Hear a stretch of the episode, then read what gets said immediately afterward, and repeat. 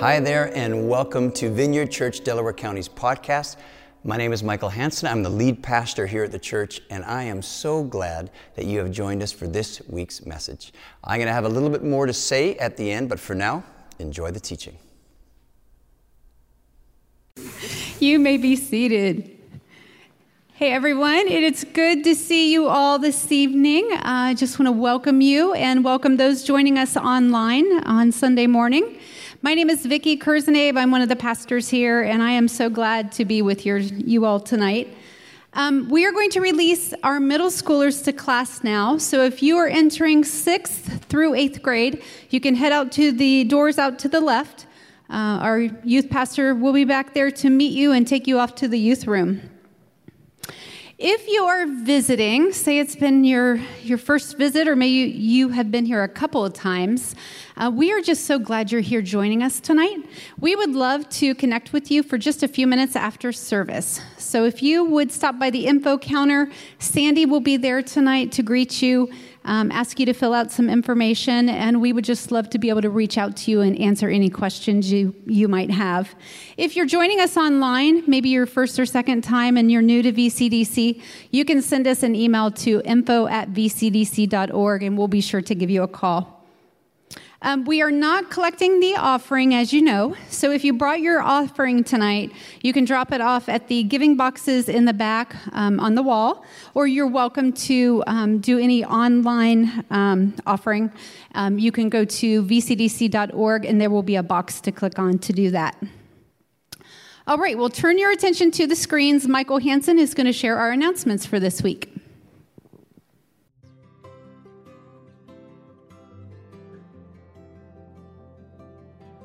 Hey, V C D C, hope you're having a great weekend. Here are the announcements for this week.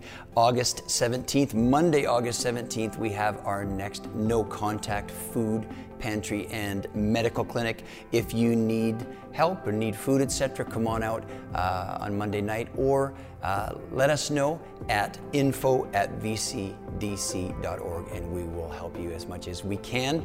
Uh, like we've been doing for quite a while now, we will have another online devotion going out Wednesday afternoon. Make sure to check that out. Teacher recruitment, our hope and plan is to reopen our children's wing in the near future. To do that, we are going to need teachers and helpers. For more information and to sign up, please go to info at v c d c dot org. Our next Equipped Online, that's a Zoom Equipped class, is going to be focusing on marriage. Uh, Tuesday, August twenty-fifth at seven p.m. Andrew and Sarah Hudson, very excited about this, will be teaching a class called Sticking Together. Research shows that communication and conflict resolution are important in a relationship, but connection, bonding with your spouse is key. In this class, you're going to be taking a look at how to grow in the area of connection with your spouse. To sign up for this online, remember, online Zoom uh, Equip class, go to info at v c d c dot org. All right, uh, really excited about this. Friday, August twenty-first, seven p.m. at the Shelter House, just behind the church. We're going to uh, we're going to be having an evening of worship. This is a family-friendly event. We encourage you to come on out, bring your own lawn chairs, et cetera. And again, as the title says, it'll be an evening uh, of extended worship uh, under the Shelter House. As this is an outdoor event, masks are encouraged, but certainly not mandatory. Hope you can make it. Our featured small group for this weekend uh, is a Westerville small group. This group meets first, second, third Wednesdays at six thirty. John and Connie Morgan, wonderful people, lead this group. Uh, again, this is a Zoom group. They are not yet meeting in person. To get more information, please grab a card uh, in the lobby and let the leaders, or reach out to the leaders, or online you can go to our website, v c d c dot org, and uh, go to our small group section and you can find the group there. Well, that's our announcements. Hope you have a wonderful week. Uh, God bless you.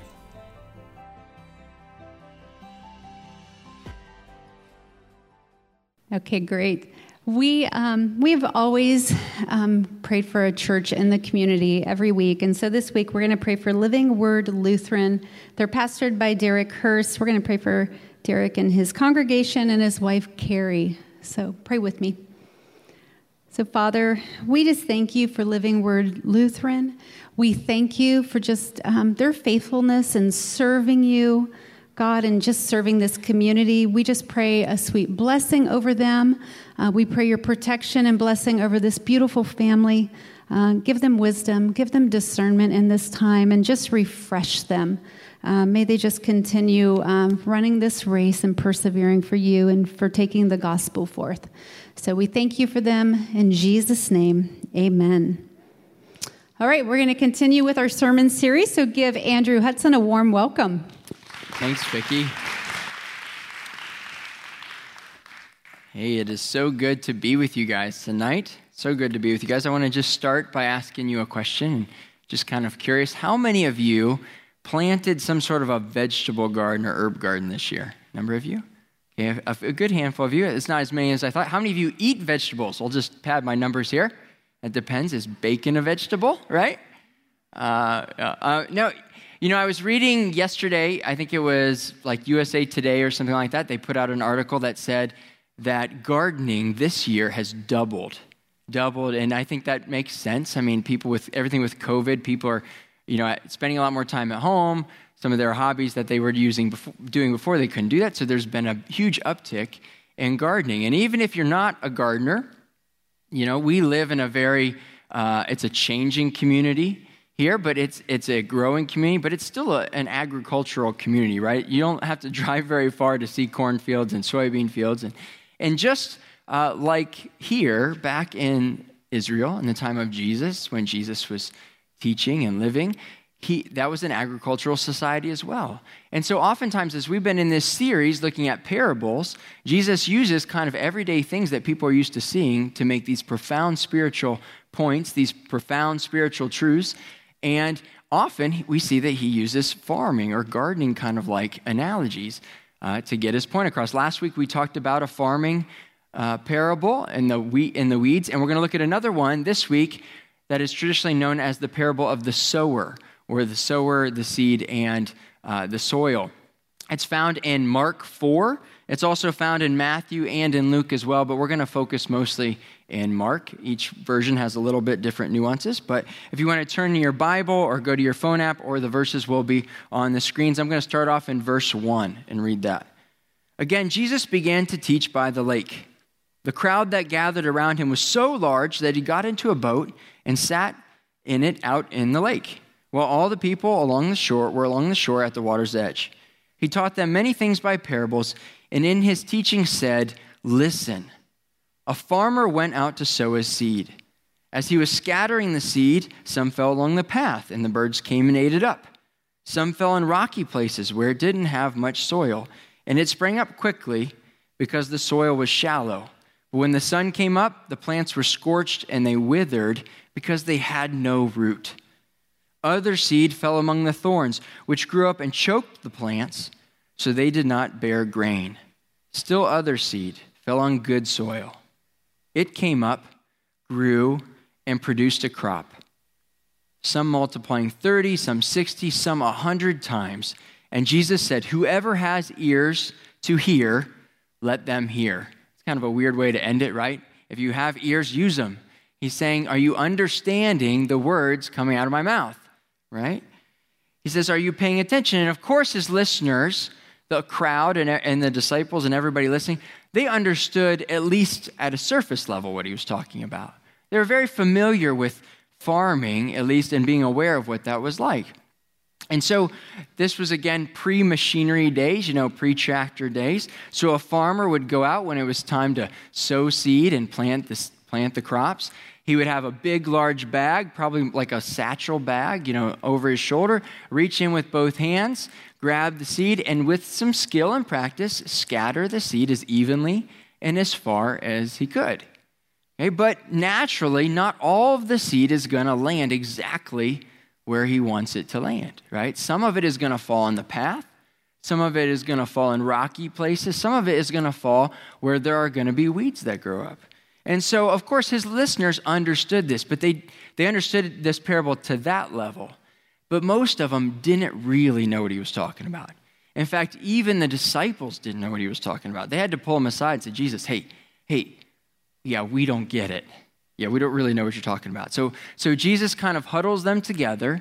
He pulls them together because he wants them to understand the secrets of the kingdom. He wants them to understand what he's talking about. And so he, he goes on and he tells them in verse fourteen what the parable means. The farmer sows the word.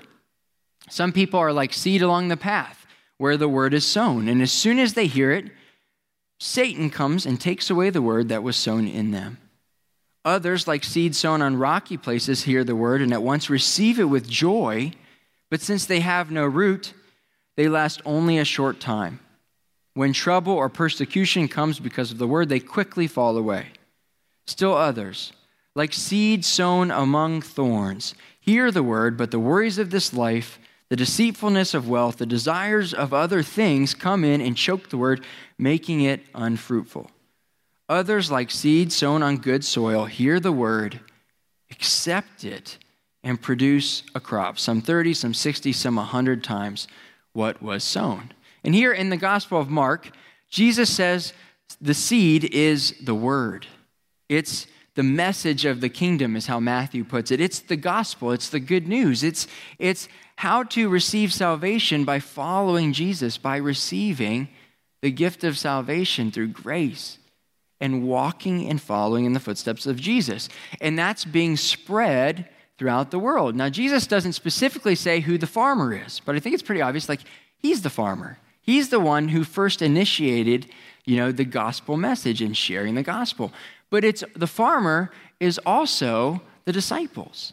It's also Christians. It's also us. Anyone who is spreading the gospel seeds would be also considered the farmer in this story.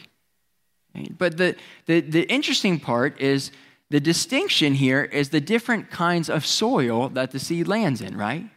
And really, those are four different conditions of individuals' hearts.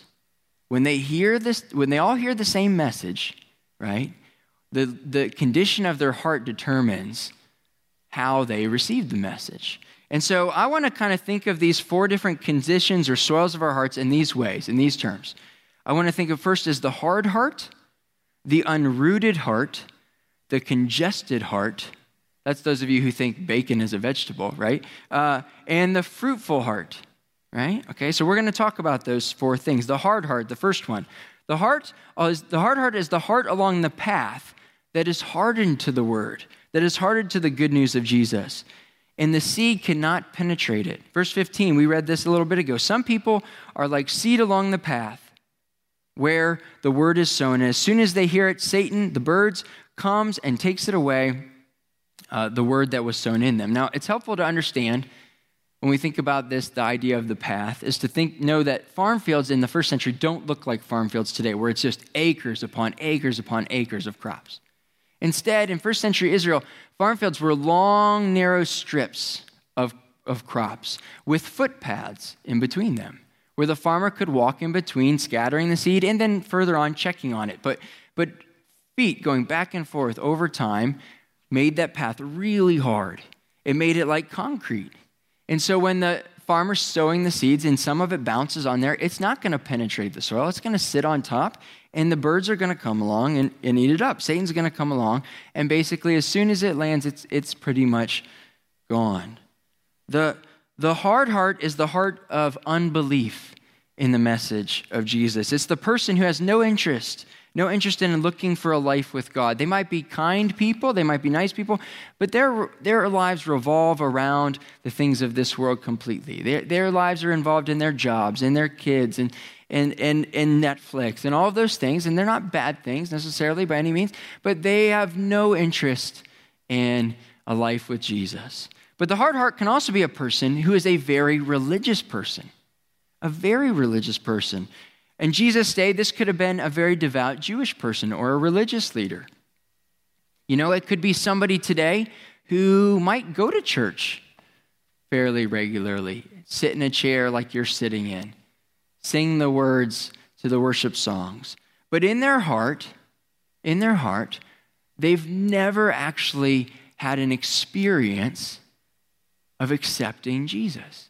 The message is always for somebody else. It's never for them. It never applies to their life. You know, they they might check the box that they're a Christian, uh, but they can never recall a time where they were ever maybe brought to their knees before God, where their you know eyes ever had a tear before God, or even just there's this softness or and a receiving of what God is saying to them and offering them in their heart. It doesn't have to be a sob fest, right? It can be a gentle thing. But there's never a response to that. Uh, Charles Spurgeon calls this a heartquake.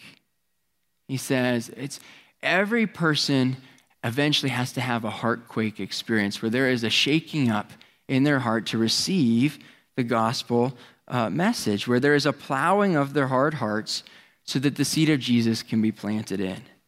And if you're here today, and if you would say, yeah, I don't know that I've ever, ever had that kind of experience, and we would love to pray for you at the end, because that's a really big deal. And we would love that God, the Holy Spirit, would come near you, soften your heart, and that you would receive Jesus for the first time.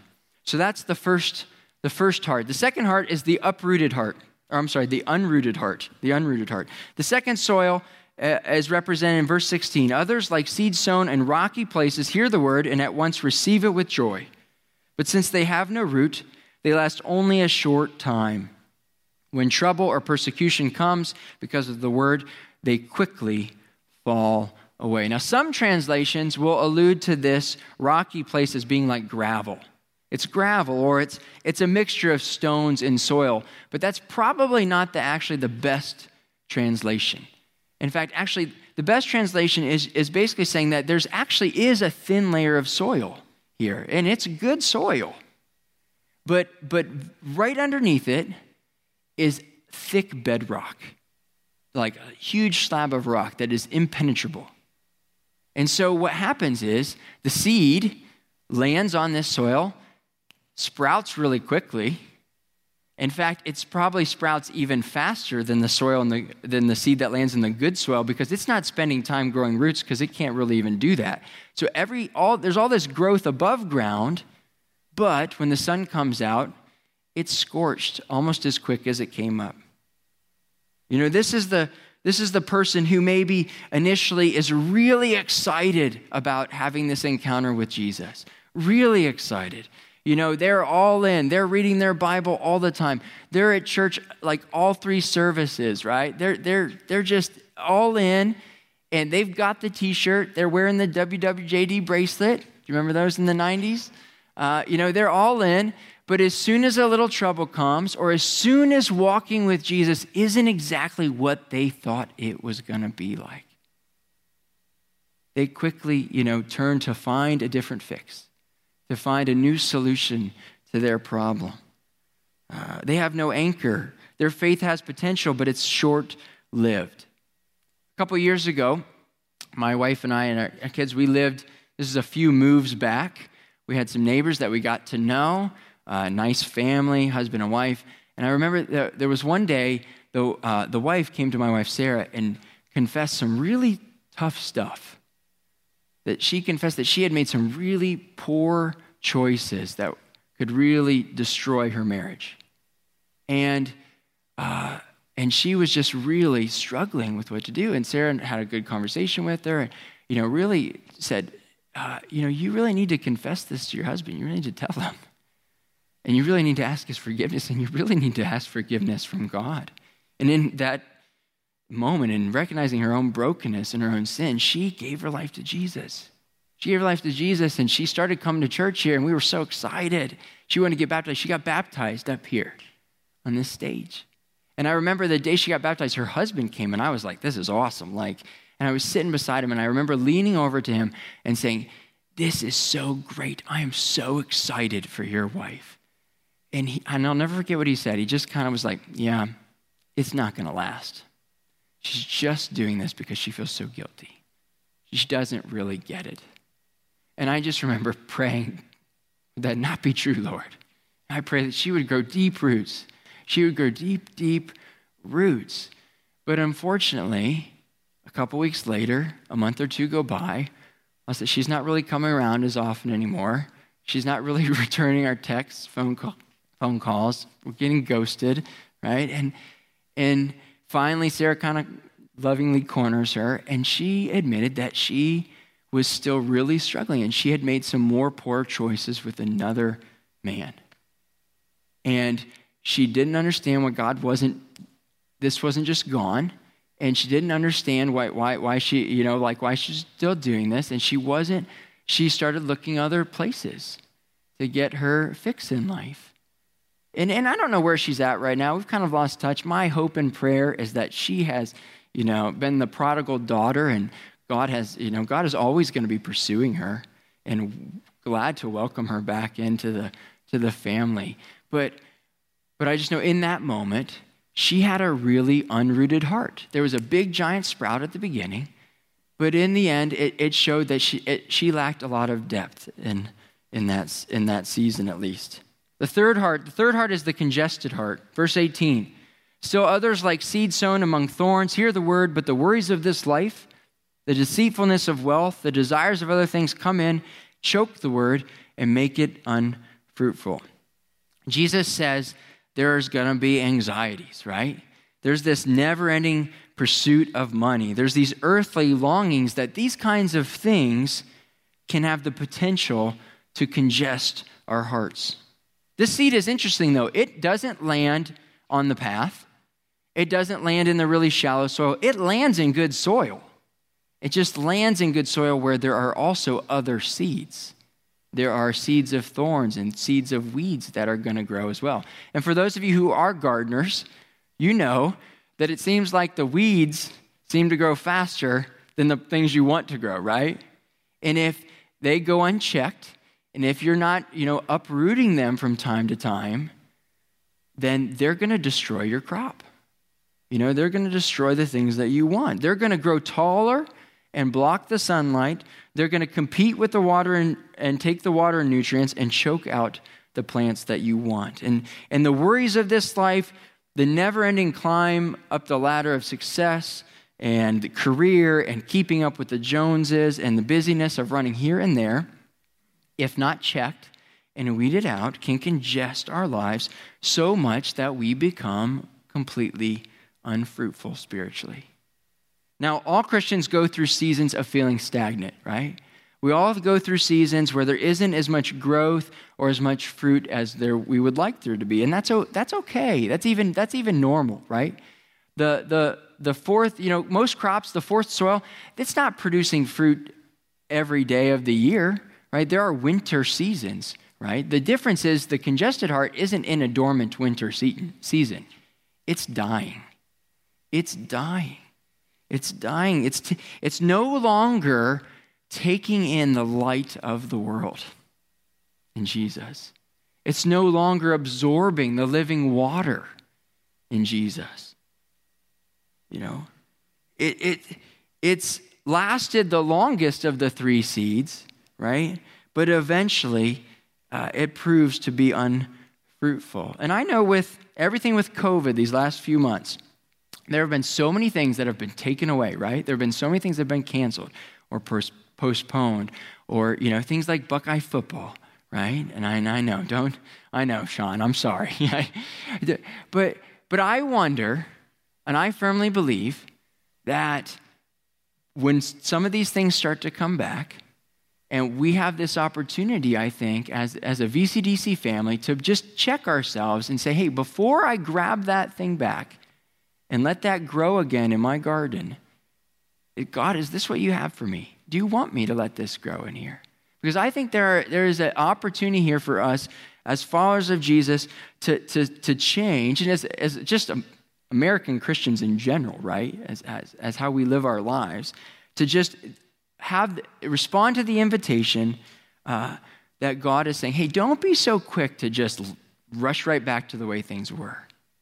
In every way. Maybe, maybe some of those things were leading to some congestion in our lives that weren't very fruitful.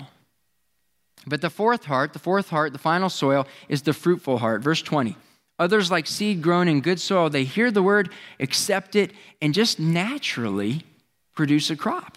Some thirty, some sixty, some one hundred times what is sown. This seed falls in the good soil, not the hardened path, not the shallow soil with rock underneath, not the soil with weeds. the good soil, and it produces a crop of thirty, sixty, one hundred times what was planted. Now, the point of this parable is not to figure out, well, what does a thirty seed Christian, or a thirty times Christian look like, or a sixty times, or one hundred? That's not the point. Jesus is exaggerating here. Like a, a, a farmer would have known that, hey, if I can get ten times my return, that's amazing. So thirty, sixty, one hundred, that's all like beyond what I could ever expect, right? So that's not the point. The point is, the point is that the fruitful heart hears the good news that Jesus loves them, sees them, died for them, accepts them, forgives them, shows grace to them, and then they follow in the footsteps of Jesus. And over time, they are transformed into a new creation. They are transformed, and they produce a great crop. There's abundant fruit in their life. You know, we don't have a slide for this, but Galatians five, twenty-two, twenty-three talks about the fruit of the Spirit. You know, the fruit of the Spirit: love, joy, peace, patience, kindness, goodness, faithfulness, gentleness, self-control. Those kinds of things are what we start to produce in our lives and out in the world. And here's the coolest part. The coolest part is the seed grows up and does what? Makes new seeds. The seed becomes the sower. We begin to then share the good news of Jesus with other people. We spread the gospel message. So let me wrap up with this. Two questions. Two questions. The first one: have you been sowing seeds lately? Have you been sowing seeds lately? And if not, why?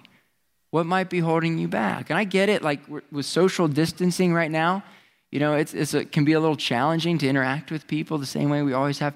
But, but so many people right now have had the weeds in their life yanked out.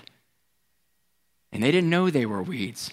But there is a vacuum of something in their life. They are looking for something in their life. They don't know what it is yet, but they're looking for life with Jesus.